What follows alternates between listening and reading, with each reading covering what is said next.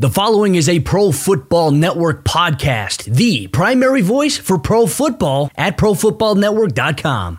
All right, what's up, guys? Welcome back to the Thursday edition of Between the Hashes. I'm Ian Cummings here with Cam Mellor and Tony Pauline. Guys, usually when you do a podcast like this, you you know what do you do to prepare? You, you study the latest draft news, stuff like that. You, obviously, you got to watch tape to you know be informed when you're talking about these guys. You know what I did?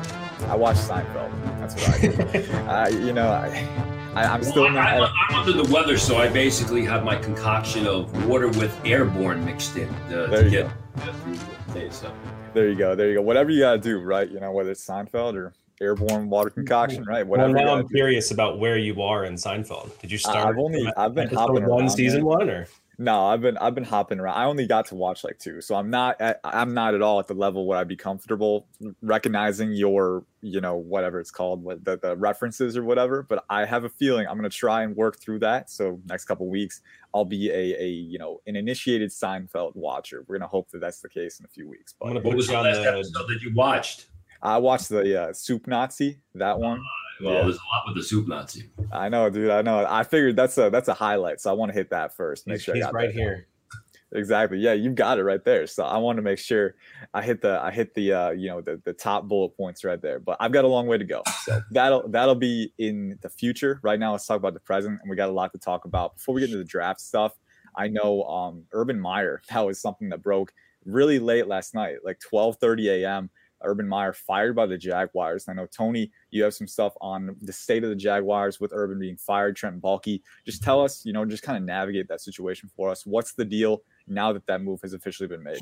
Yeah, well, I don't know that I have anything, you know, now that the move that move has been officially made. I mean, go back to the story Sunday where I said that it was going to be sooner rather than later for uh, Urban Meyer, and uh, you know, I didn't even know he had been fired until I woke up this morning, and I was still working the phones last yesterday uh, to get some information on the uh, for the show today. Now, some of it's irrelevant, but it's still very interesting. Uh, he was not fired because of the kicking incident. The kicking incident just opened the door to fire him this early. So it was not just the one incident, as as I said in that article, as Adam Beasley has reported, as we talked about in the show. What was it uh, Monday? You know, there, there, was just a ton of things, and it was it was just a matter of time. Uh, but there are still some very upset people over what's taken place since Urban Meyer stepped on the field uh, with the Jaguars. Somebody told me that they feel that Trevor Lawrence is three years behind because of Urban Meyer. Do I believe Trevor Lawrence is three years behind? No, but that tells you the amount of anger uh, that a lot of people have.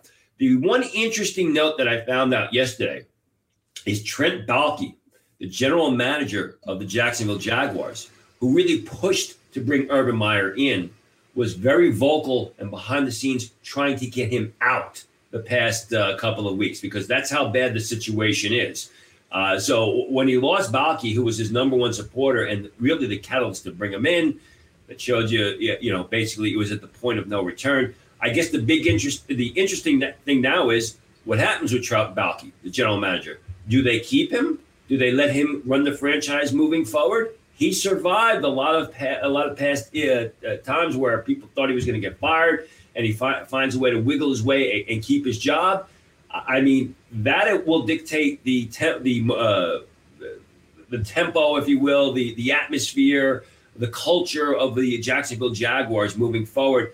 I find it very difficult to believe at this point in time that Baalke is going to survive, since he was the number one catalyst that wanted to bring Urban Meyer in. There are people who disagree with me, though.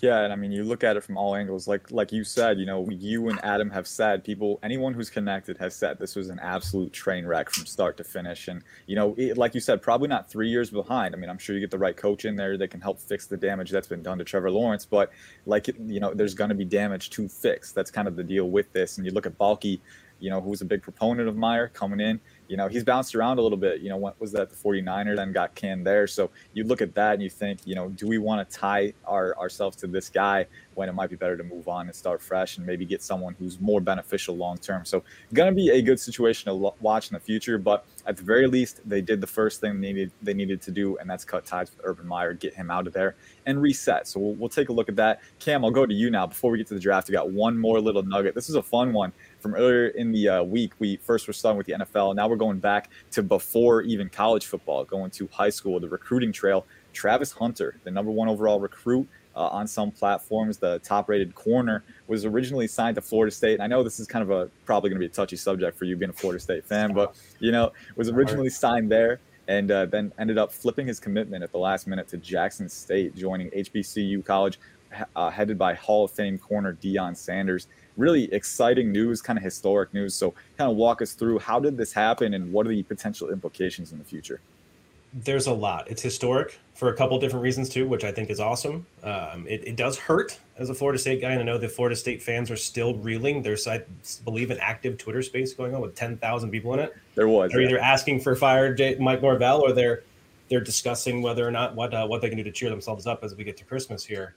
But it's historic for the historically black college and universities because he said in his po- his presser, his Travis Hunter did that he's not going to open the door gone are the days that now you don't you go to the HBCU because you don't get the major offers. Now you go there and he's going to help these kids get scouted, recruited. He's going to make these marquee games. Now you're going to watch these to watch these top athletes play. You already have Shedeur Sanders, Deion's kid, the Jerry Rice winner this past year for the FCS top freshman. So you have two players on Jackson State alone. They're picking up more and more transfers too. So Hunter's decision to leave Florida State, go to the, one of the all-time great cornerbacks, and learn from him I mean, when you say generational talent, that's what Hunter is. It's thrown around too too often. But I mean, this is a guy who's going to be the number one wide receiver in this class, the number one cornerback in this class, depending on where he classified or what he wanted to play at the next level. And if he's going to go play corner, then why not play for Deion at this point and make history in the in the process? So it's it's historic for that reason, and it's just uh, it signifies a change in college football and how we're going to approach National Signing Day. Yeah, and I know the NIL deal was kind of a big kind of thing that kind of tipped the scales for this. So you look at that, maybe there's going to be a little bit more parity in that sense, where you know guys are going to go where those opportunities are brightest, and you know you you know usually it's tied to those Power Five programs, the programs with more visibility.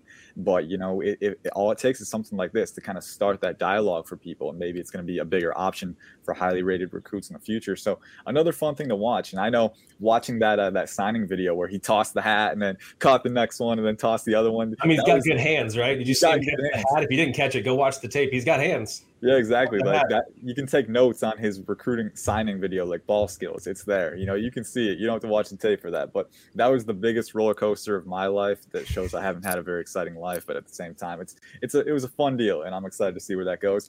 All right, now we can get to the meat of this podcast, the draft stuff. And I know Tony, you've got a lot of stuff on deck to tell us about. We're going to the draft news first. Let's talk about Arkansas safety Jalen Catalon. Uh, there was some talk in November. We didn't really know. We didn't have a good, but we thought maybe he would declare. And now we know that he's returning to Arkansas. Obviously, you know, started out the season strong, had some fans, and but didn't quite tie his game together. What can you tell us about what went into this decision, and you know what he needs to improve on in the season to come?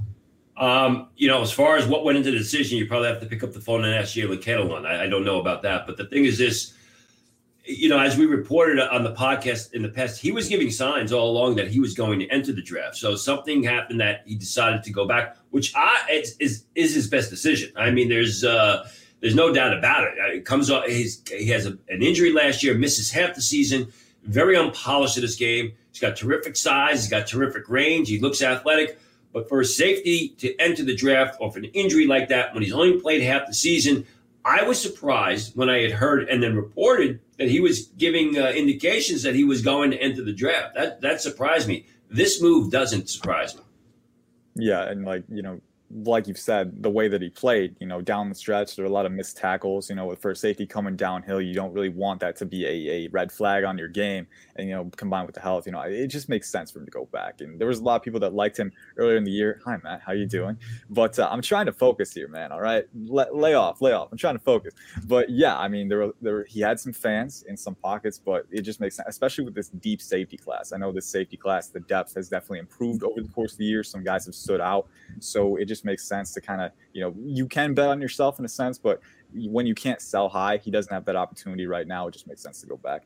Another guy uh, who does have an opportunity to sell high and has declared, and recently we just we just got word on Twitter that uh, he declared and he is joining the Senior Bowl roster, the quarterback group, Carson Strong, Nevada. I know you had been on his draft stock very early, you know, talking about this guy as a potential future round one pick, and now he's he's on the way there. You know, the the tape, the plans have been set in motion. He's going to the Senior Bowl, and he's officially on track. So tell us about Carson Strong right now. How are scouts viewing him, and you know what can he do with the Senior Bowl to help kind of seal the deal? Well, you know, as we reported here, scouts really like him. The big question about Carson Strong is that knee and the the injury that he suffered, the significant injury that he suffered as a senior in high school. He's got all. He's a prototypical quarterback. He's got all the great physical skills.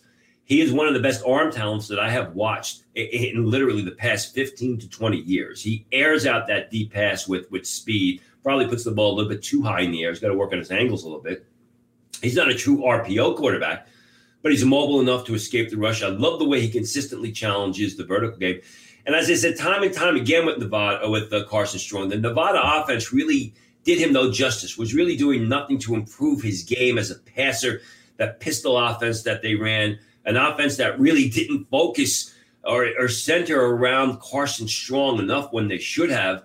So entering the draft is the best thing, and going to the Senior Bowl is even better because he's going to be asked to play, obviously, with an NFL football, make NFL type passes. It's going to be more than just driving the ball downfield. He's going to have to throw a lot of outs. He's going to have to throw the receivers that he's not familiar with. Although two of his receivers, or pass catchers, I should say, will be on hand uh, in Mobile. Uh, he's got. I, I said in the during the summer of 2020, after his redshirt freshman year, I said he would be the next quarterback from the Mountain West to be selected in the first round. The opportunity is in front of him at Mobile. Then we'll go to the combine, and that knee will really get checked out with MRIs and some real significant physicals, and we'll see what happens at that point in time.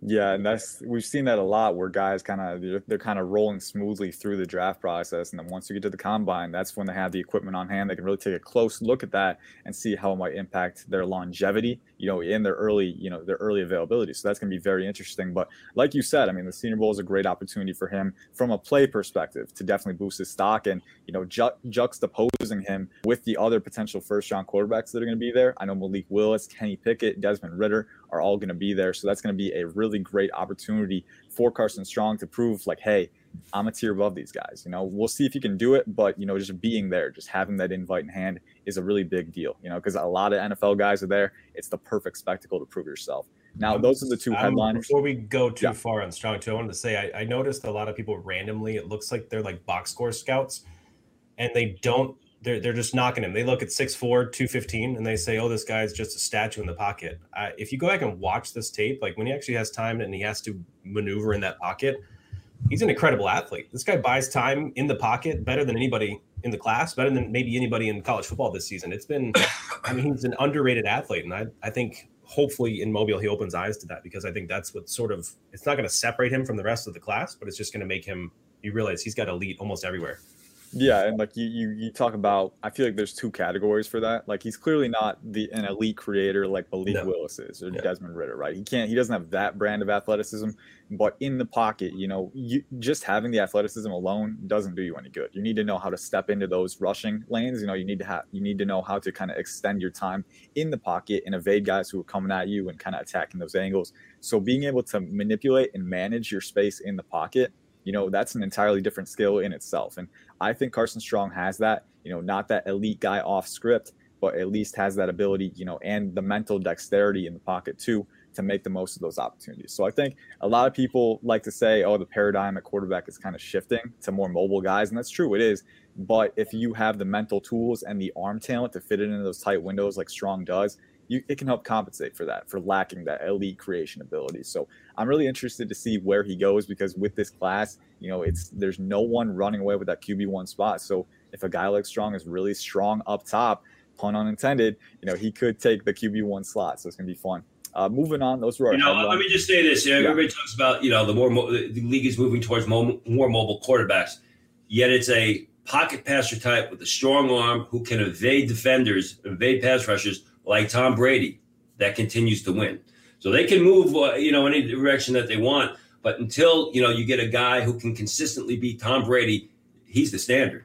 Yeah, that yeah. type of quarterback is the standard. Yes. Even when Ben Roethlisberger was in his prime, taking them to Super Bowls, that's what he was doing. He could maneuver in the pocket, buy time, but he, his arm was his strength, and so that's strong. Almost reminds me of Miami of Ohio Ben Roethlisberger as well. Maybe not quite as athletic if you watch that tape. There's that big Big Ben 58 yard run. I think that strikes fear in other MAC defenders. So it's a it's an interesting comparison.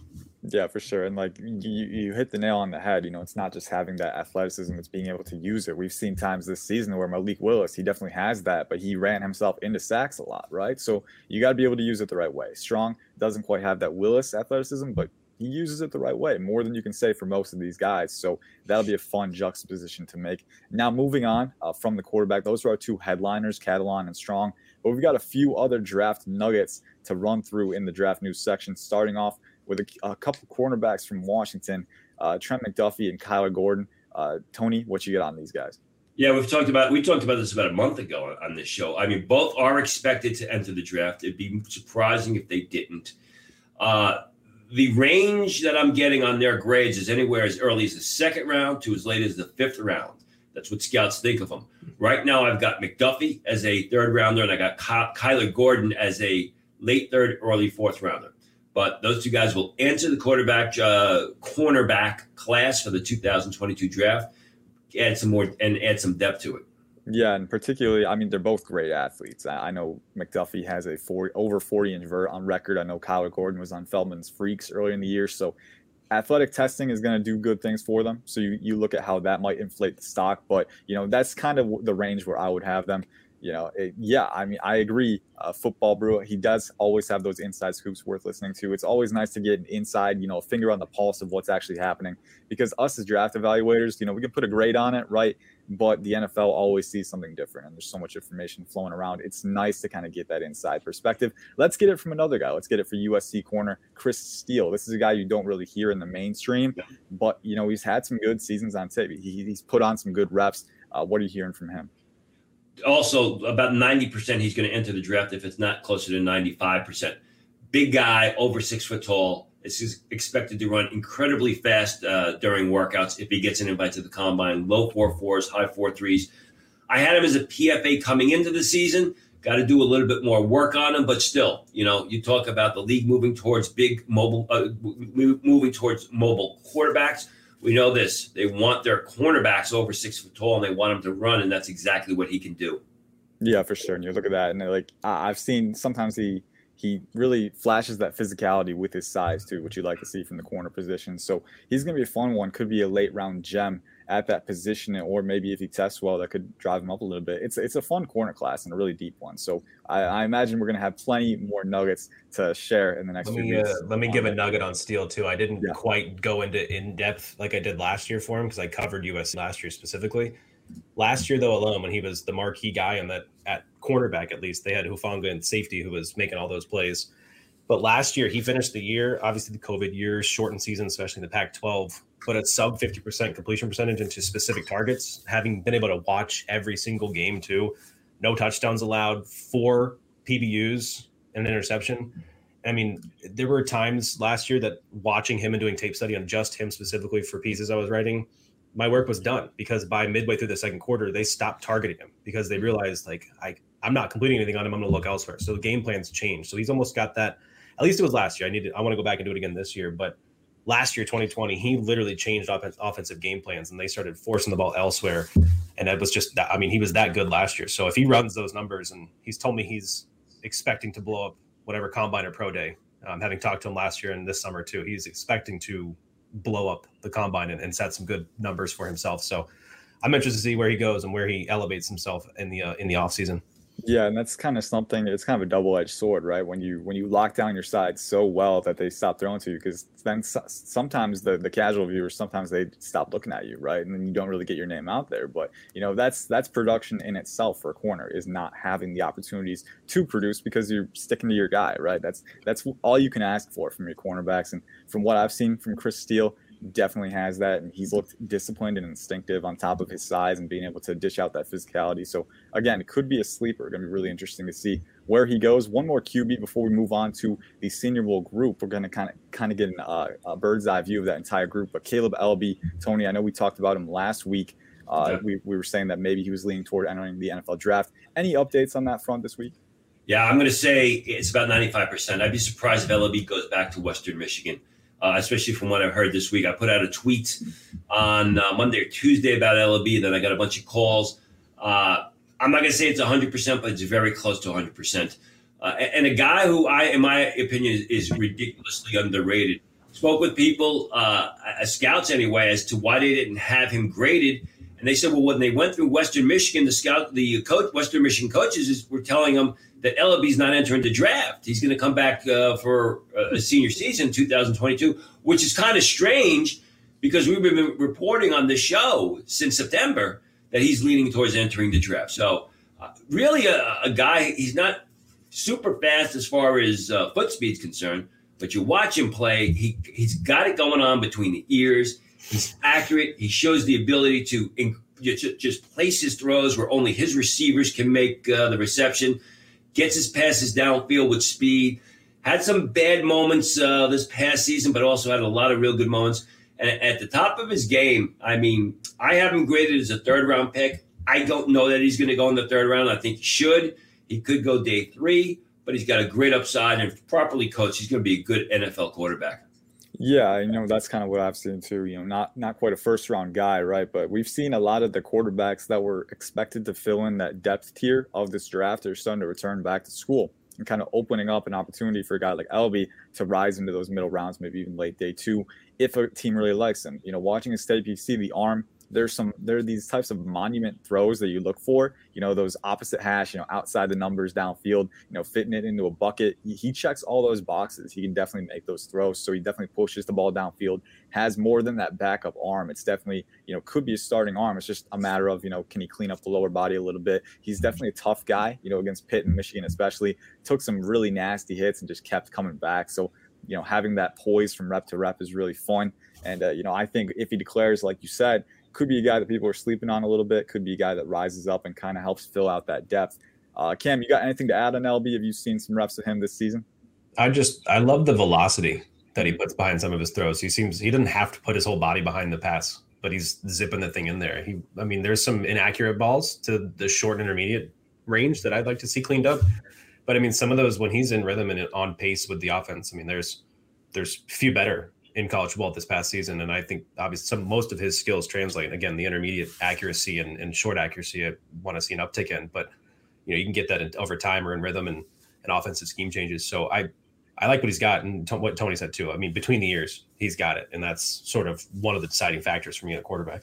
Yeah, the, the arm talent note is pretty interesting too because like usually one thing you look for, one thing I look, like to look for when you're looking at arms and kind of judging how talented is their arm, do they put their entire hip rotation into it, right? Because you want them to generate that torque and get that velocity, right? But the guys who can still whip it without doing that, you know, that just speaks to how much natural arm talent they have. And like if you can still generate that velocity unhinged from your lower body, you know, that's a big plus for you, you know, if you can do that because there are going to be times in the NFL where you've got a rusher squeezing your hip and you're not going to be able to get your full rotation, right? So if you can still launch it over and still complete that pass, you know, that says a lot about what what throws you can make that the other guy might not be able to, right? So it can be a separating factor. So he's an interesting name. If you don't know him, guys, know him, write him down, you know, on whatever you whatever utensil you have, whether it's like a whiteboard, a sticky note, whatever you got, write this name down because he might be a guy that you end up remembering later on. So you, you know, the interesting thing is Western Michigan plays Nevada in the bowl game. And, you know, we could have had Kaleb Eleby against the Carson Strong. Strong has pulled out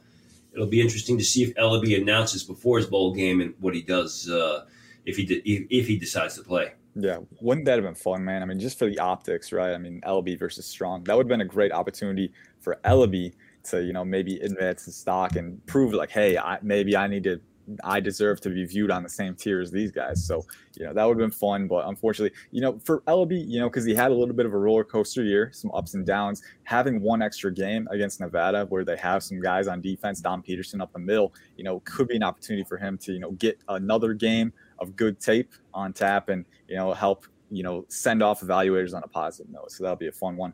Uh, who is the next Jalen Tolbert for you, Cam? I know I know Cam is an expert on this subject, so I'll let you take it away.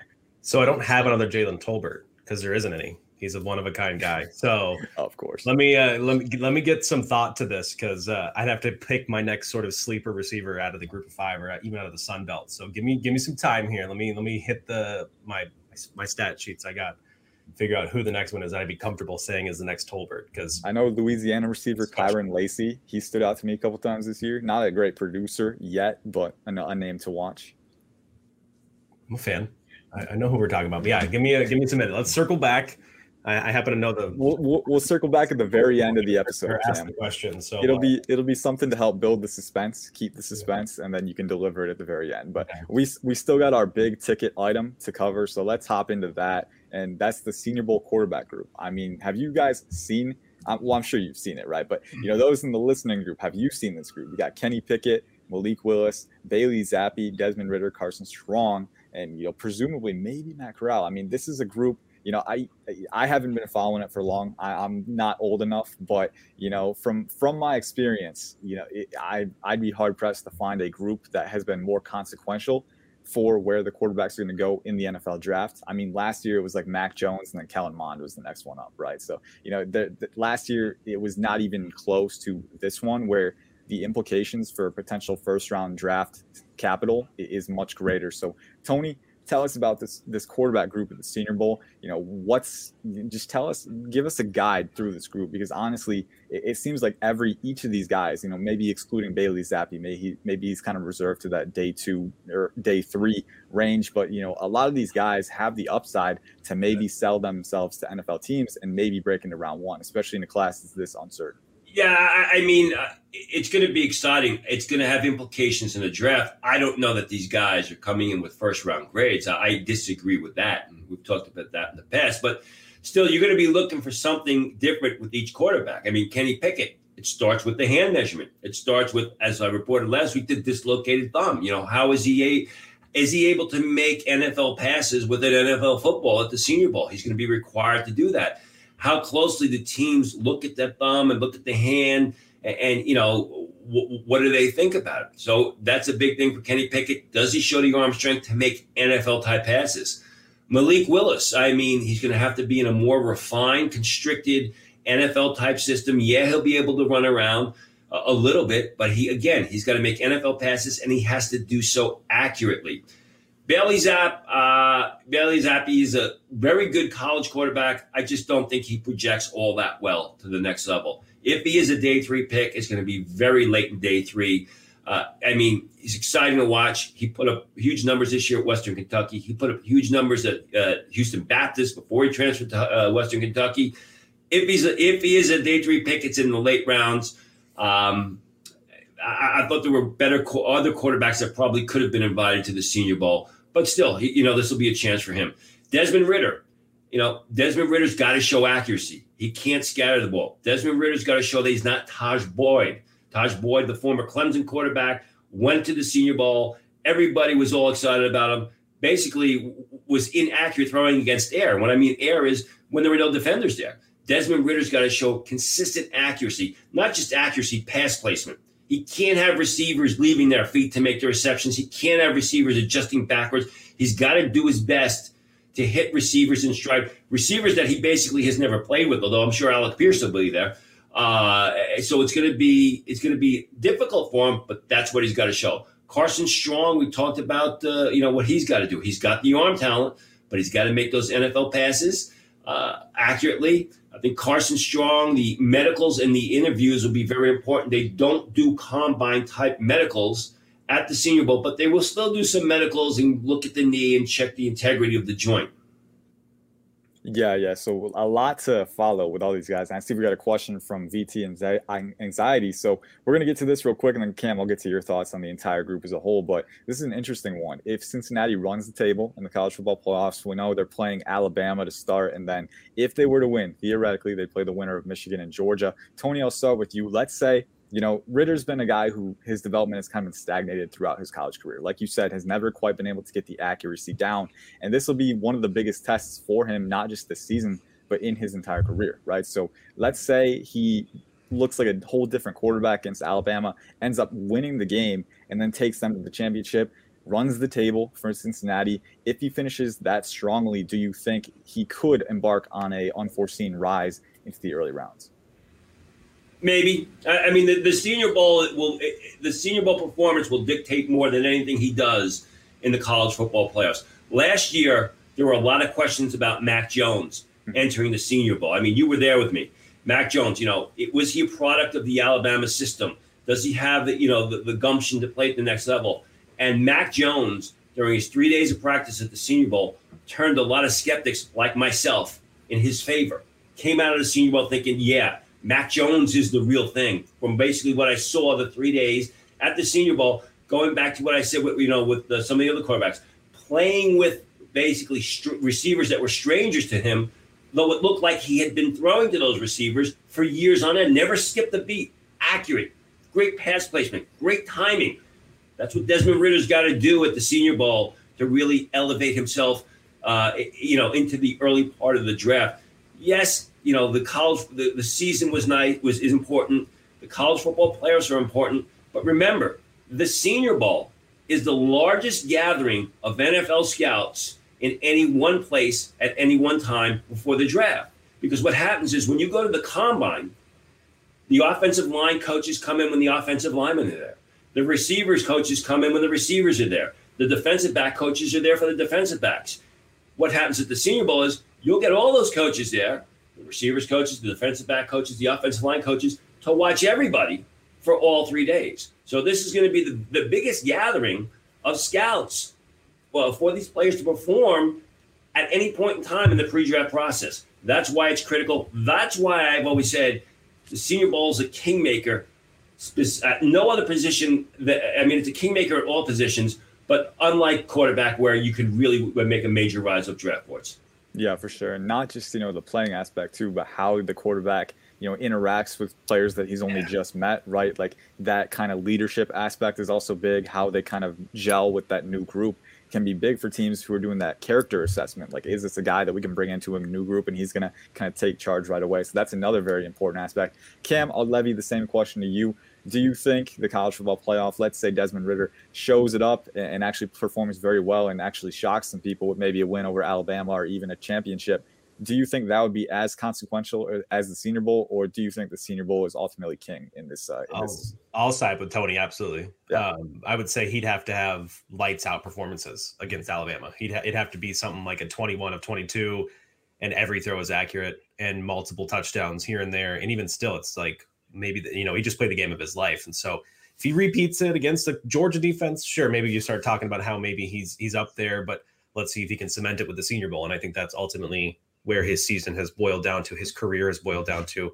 I still go back to 2019 when I watched him versus Dorian Thompson Robinson in Nippert Stadium, and I was taken aback by how inaccurate he was from field level. And this was before he was, you know, widely seen as a draftable prospect. He was just sort of this Cincinnati quarterback. Luke Fickell may like him, but maybe we'll see.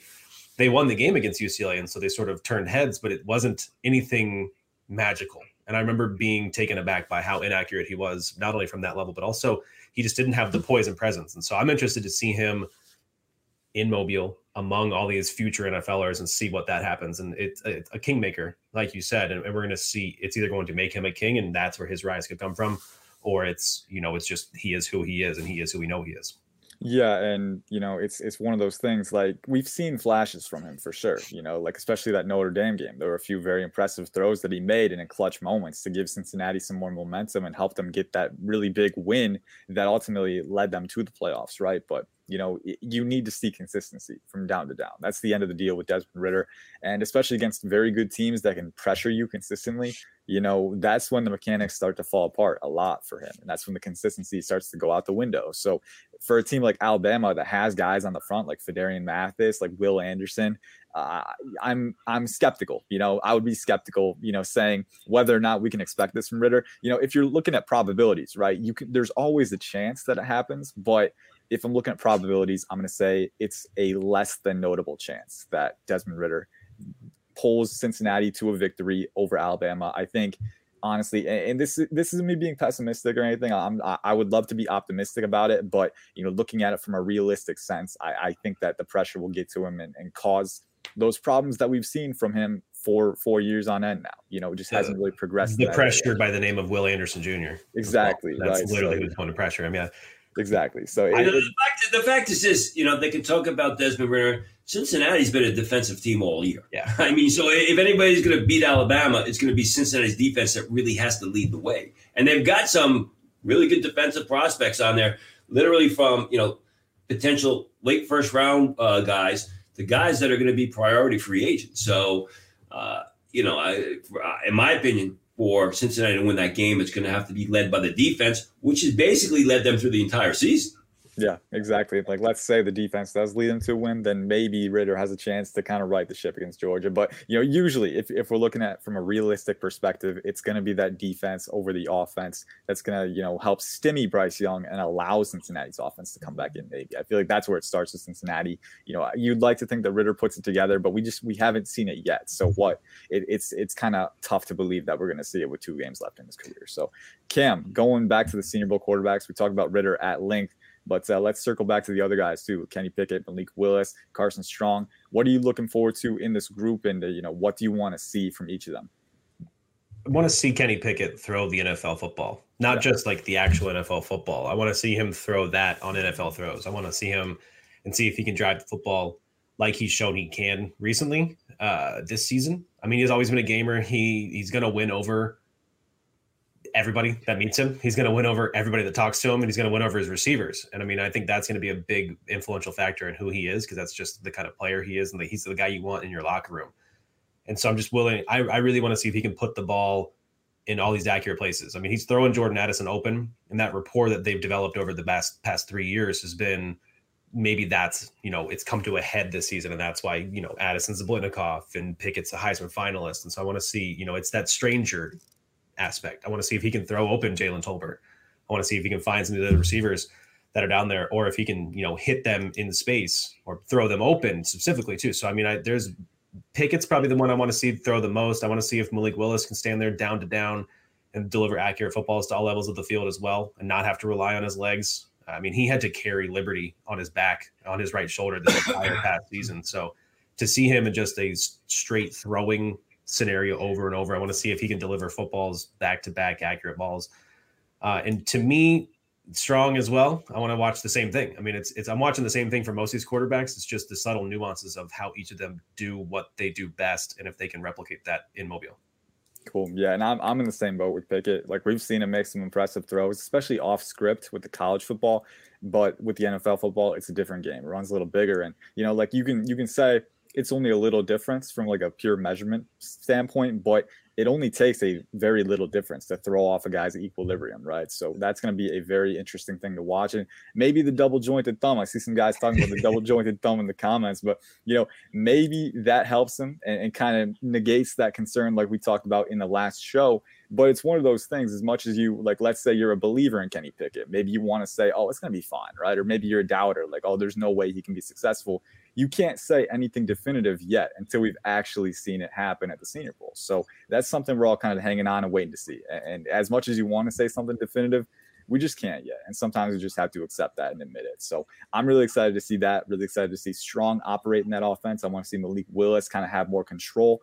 Uh, same thing with Desmond Ridder. It's a fun group and a group that can really rise their stock if they come to play. That's the that's the key issue for them. So I'm very excited. Definitely a lot more on the line this year than there was last year. Obviously, Mac Jones, like you said, Tony, made a lot of money for himself last year, but no one else was really in that round one conversation. This year, it's so unsettled. You know, a lot is hinging on that. So it'll be fun to watch. That we've said that 10 times, but it's true. It will be fun to watch. So make sure you're watching it. Moving on to our final segment. So we got some bowl, some FCS semifinal matchups to kind of preview. And I know, Tony, you've got a lot of prospects in your head for this. We'll start with the FCS semis Montana State versus South Dakota State. Uh, a lot of guys, and I know one guy who got elevated to the Senior Bowl recently. Uh, can you tell us about this group?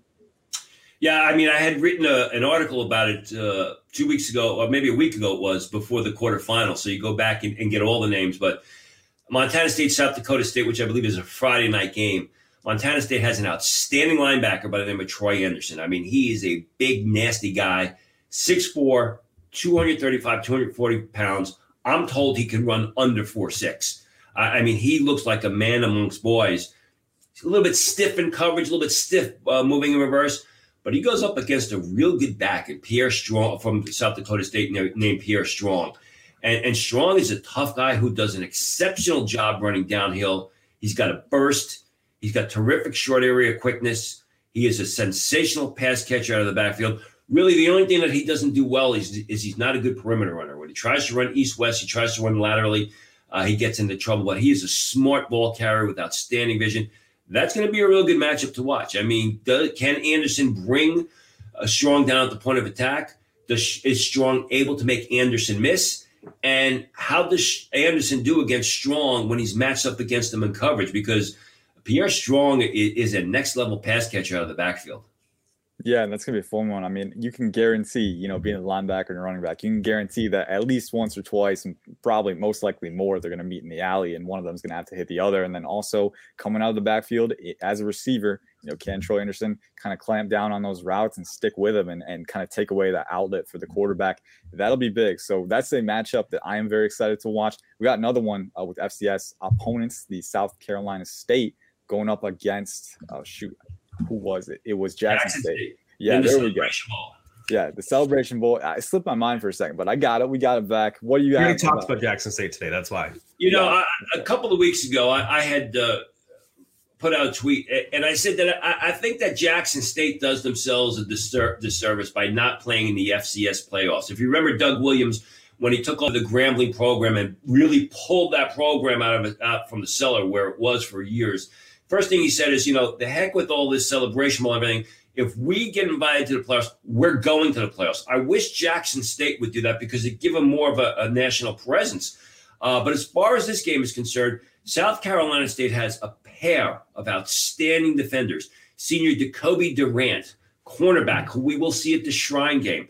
Little bit undersized, but he's feisty and he's fast and he's got outstanding ball skills. Going to be going up, I would assume, against Keith Corbin of Jackson State, the former Houston receiver, who is not the fastest or quickest guy in the world, but he's very productive.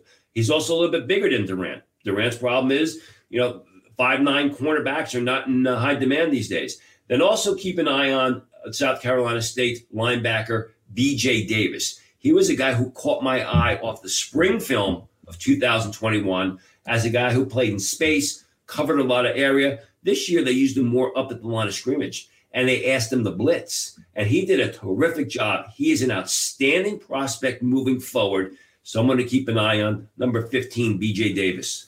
Yeah, and you love those linebackers to have that versatility, you know, where they can provide value in a number of different roles. And so, you know, having guys who can come up and blitz and be a viable pass rushing option, very fun, very fun. We're going to move on to some other bowl games. But first off, Cam, real quick, uh, I want to throw back to you. Shedeur Sanders, anything to add on him? I know he was a highly rated guy. It was a big deal, not not nearly as big as Travis Hunter coming to Jackson State, but a big deal. And he's a talented guy. He's shown a lot. I think he won player of the year. Was it was freshman of the year, player of the year? Yeah. J- yeah. the Jerry Rice Award. So yeah, past yeah. winners: Chase Edmonds, now in the NFL. Cooper Kupp, everybody loves his technical answers in the post game interviews recently. Yeah. He's just, I mean, Cooper Kupp is amazing. Uh, and Cameron Ward, the Incarnate Word quarterback, who's our top transfer portal athlete, who's going to be the next Bailey Zappe probably in the in the uh, major FBS level. So, three thousand over three thousand yards, twenty nine touchdowns, six picks for Sanders this year. They tried to reclassify him to play as a true freshman in what would have been his senior spring last year, but because he played high school football, they didn't get him he was unable to play in the spring season last year. I mean, they're 11 and one. Jackson State is. Their only losses to Louisiana Monroe. So they blew through the FCS competition. close game too. Close game, 12 to six. He did throw yeah. an interception, but he also threw the touchdown. They defense probably allowed too much to uh, the Warhawks that probably shouldn't have allowed on a UL team that was ULM team that was pretty terrible this year. Overall, though, I mean, Sanders is. We'll see. He was at one point the highest, you know, HBCU commit in history. As a four star, he was the first four star quarterback to go to one of these schools, and then Hunter obviously blows him out of the water mm. by being the number one overall recruit. But Sanders is, I mean, we'll see what's what happens with the rest of his career. I'm excited to watch him against Durant and Davis as well. See if he can throw the ball on some of these talented corners that we're going to see at All Star games and, and, at the Shrine Bowl specifically. So he's got what you want as a quarterback at this level, and he's shown that he has it and, and can take care of the football too. So watching him in this game specifically, and then watching him as he can hopefully maybe throw to Travis Hunter if uh, Hunter's playing both sides of the ball next season too. Yeah, well, so let me let me just ask this. You know, everybody talks about you know Travis Hunter, the great decision. I don't think Deion gets enough credit here because that's why I went there. And and you know, if you watch this game, Jackson State's got a lot of real good defensive prospects that are going to be playing on Sunday. I don't know how early they're going to be drafted. Niles Gaddy's a pass rusher. James Houston, a Florida transfer, who number 41, when he is on the field, he is a guy who creates havoc up the field, but can also play back in space. Uh, Coinus Miller, the defensive tackle. John Huggins, uh, fourth year junior uh, safety. I'm reading off my list here. Antoine Owens, number 99, a defensive tackle, fifth year senior. Don't know if he goes back, but that's a guy that no one talks about. And, uh, he's a difference maker up front. So it'll be, I think it's going to be a low scoring game, like, you know, a three to two game because you got two real good defenses, uh, especially the Jackson State defense. Uh, I think South Carolina State's going to have a difficult time moving the ball.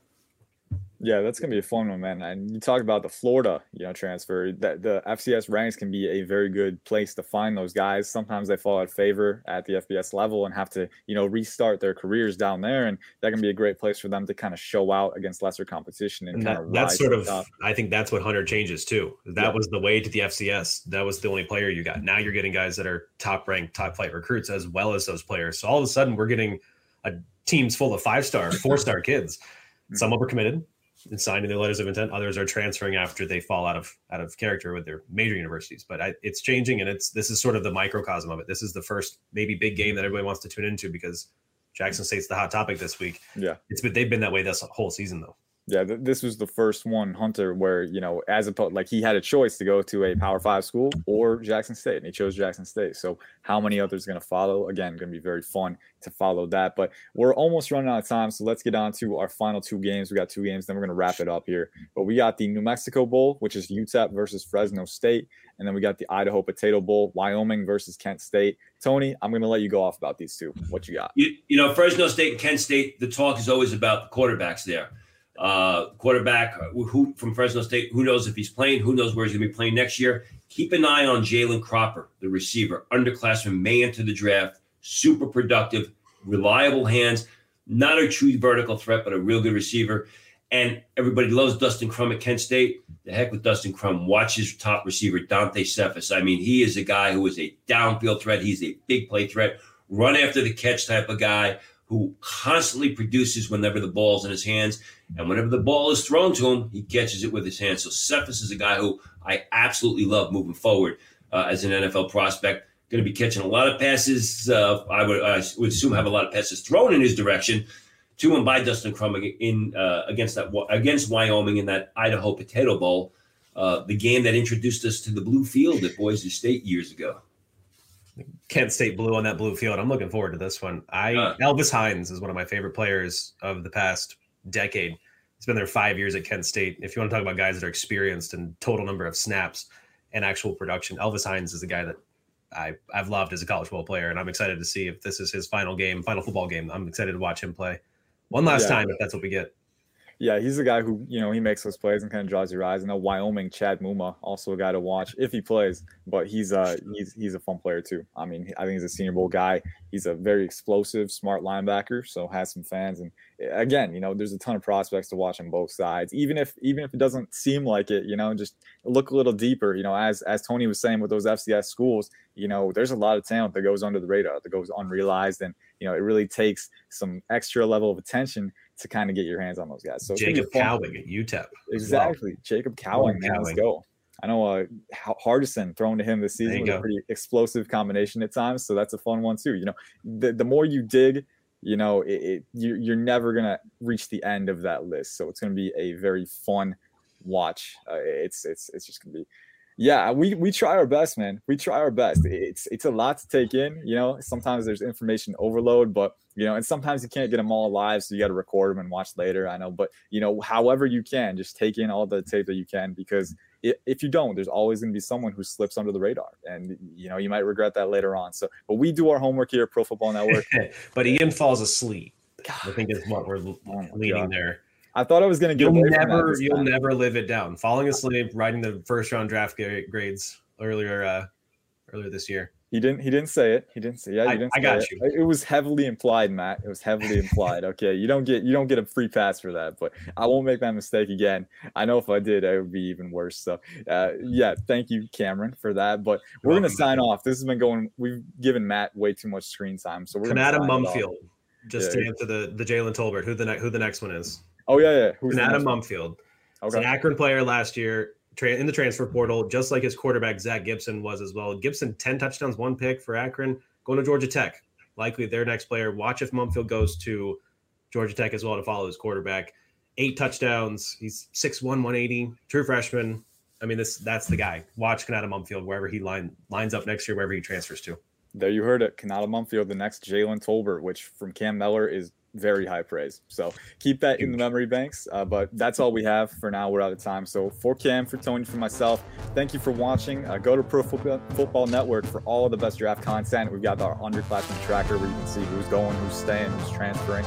We got our top 300 big board update coming soon. That's going to be a big one. I know I've been watching a lot of tape for that one. Uh, and then there's a ton more draft scouts, player profiles coming in. The list goes on and on. So make sure you're up to date with the content that we got here at Pro Football Network. And tune in next Tuesday and Thursday. Tuesday, me and Ali coming back. And then Thursday, it's going to be this group again, firing off some good draft bites. So until next time, guys, peace out. Have a good one.